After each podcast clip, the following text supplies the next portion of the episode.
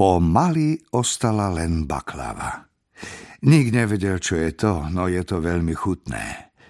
Sto vlašských orechov, ja viem, sú drahé, no nič sa nedá robiť, sviatok je sviatok. Pomelieme na mesovom mlinčeku. Je železný, ťažký. Na stolčeku po ňom ostáva zradná priehlbina. Rúčka sa krúti s krvilačným škripotom, človek ho cíti až v pleci. E, keď sa melie meso na fašírky, mlinček sa musí najmenej trikrát rozobrať. Na smrtiace nože sa namotávajú šľachy.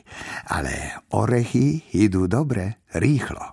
Dve a pol buchtičky, za 9 kopejok jedna. Hnedasté, takmer štvorcové, zlepené tučnými bokmi. Na vrchu tmavo hnedé a lesklé. Mm, sú aj za 10 kopejok s rozienkami. Zvyšnú polovicu šup do úst. No nie naraz, ale jemne si odštipkávať. Niekto ich ľúbi s maslom, ale to je už naozaj navyše.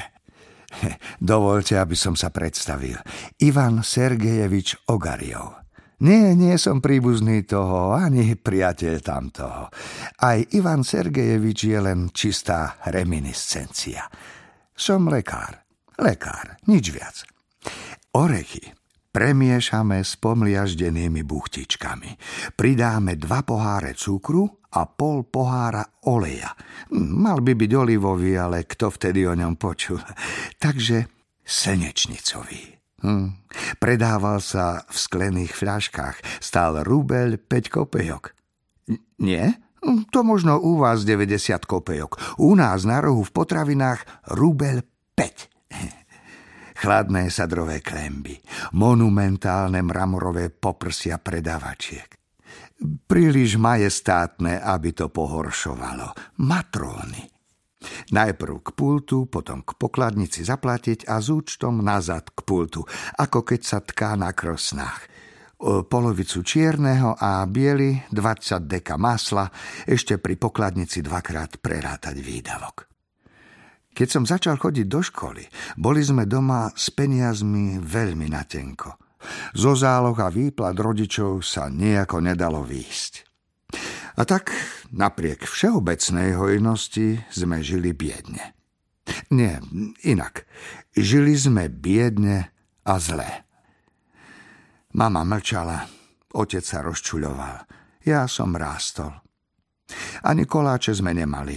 Ak, tak len šišky s lekvárom z kantíny zo spoločnej kade.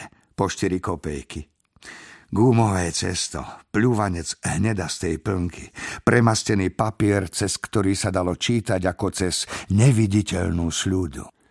Spôsob premeniť aj ten najbezvýznamnejší text na skutočnú vzácnosť. Takže orechy, dva poháre cukru, pomliaždené buchtičky, pol pohára rastlinného oleja, jedno vajce. Dobre vymiešame Pridáme višne a džem z rúží. Ešte raz premiešame, najprv lyžicou, potom rúkami, neveriacimi svojmu šťastiu. Kyprá, sladká kopa. Trochu sa lepí na prsty.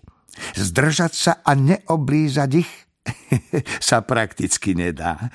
Voľa kedy, tuším som tu už aj hovoril, sa namiesto vyšní pridávala pomarančová kôra, namiesto džemu z rúží anís a muškátový oriešok.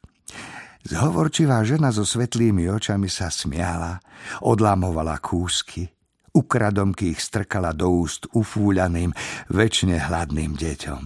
Striedavo vlastným a cudzím. A slnko, čo sa pretlačilo pomedzi prepletené tesné strechy, takisto všetkých bez rozdielu hladkalo po horúcich hlavičkách. Hm. E, čo ešte ostalo? E, cesto. Hm? E, to si netreba ani písať, to je jednoduché. Vajce, trochu múky, ľahký zelený olej do dlaní, zložených do myštičky, Biele víno z ťažkej fľaše, ohriatej za celý deň, štipka sódy v ešte sladkých, neobratných prstoch. Rozvaľkať na tenko, zvinúť do rolády, umiestniť čo najbližšie k srdcu, tam, kde to rovnomerne hreje, najväčšmi páli, najlepšie dozrieva. Držať, kým sa neupečie do ružova. Hm.